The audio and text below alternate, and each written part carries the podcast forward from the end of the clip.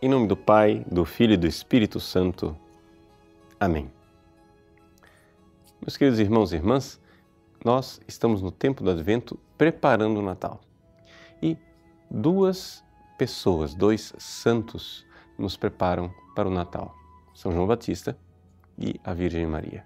O Evangelho de hoje nos fala de São João Batista, este precursor, este que correu antes de Cristo, precursor, aquele que fez o caminho preparando o nosso coração para a vinda do Senhor. Jesus descreve a figura austera de São João Batista como um homem ascético, ou seja, a ascese de São João Batista, a sua pobreza, a sua é, temperança no comer, a sua forma de vida, é, digamos assim, primitiva no deserto, significa uma coisa.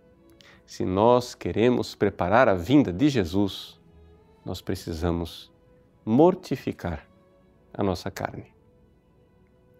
Por que isto? Bom, por uma razão muito simples. Tudo o que se move é movido por alguma coisa. Ou seja, se você quer que a sua alma seja movida pela graça, você precisa de alguma forma mortificar as outras realidades que estão movendo você. E quais são essas realidades? A primeira carta de São João nos diz: tudo o que há no mundo é a concupiscência da carne, a concupiscência dos olhos e a soberba da vida. Ou seja, se você é uma pessoa mundana, você é movido por essas três coisas. Se você é de Deus, você é movido pela graça. Então, a lógica é esta: para ser movido pelo suave toque da graça, você primeiro precisa fechar a torneira né, desta enxurrada que nos arrasta com aquilo que há no mundo. A concupiscência dos, da carne significa tudo aquilo que é prazer. Então, no tempo do advento, somos chamados a tirar um pouco do prazer do nosso corpo. Não necessariamente sexo. Quando a gente fala de prazer, todo mundo pensa em sexo.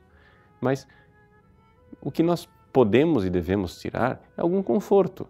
É um travesseiro mais macio, é dormir no chão, é fazer alguma vigília durante a noite, ser mais moderado na comida.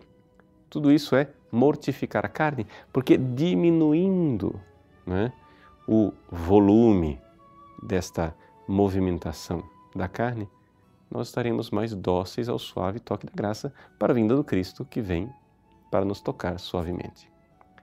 A segunda coisa é a concupiscência dos olhos.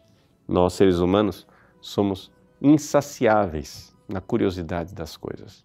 Nenhum animal é capaz de passar o dia inteiro no Facebook, no WhatsApp, na internet procurando notícias e informações.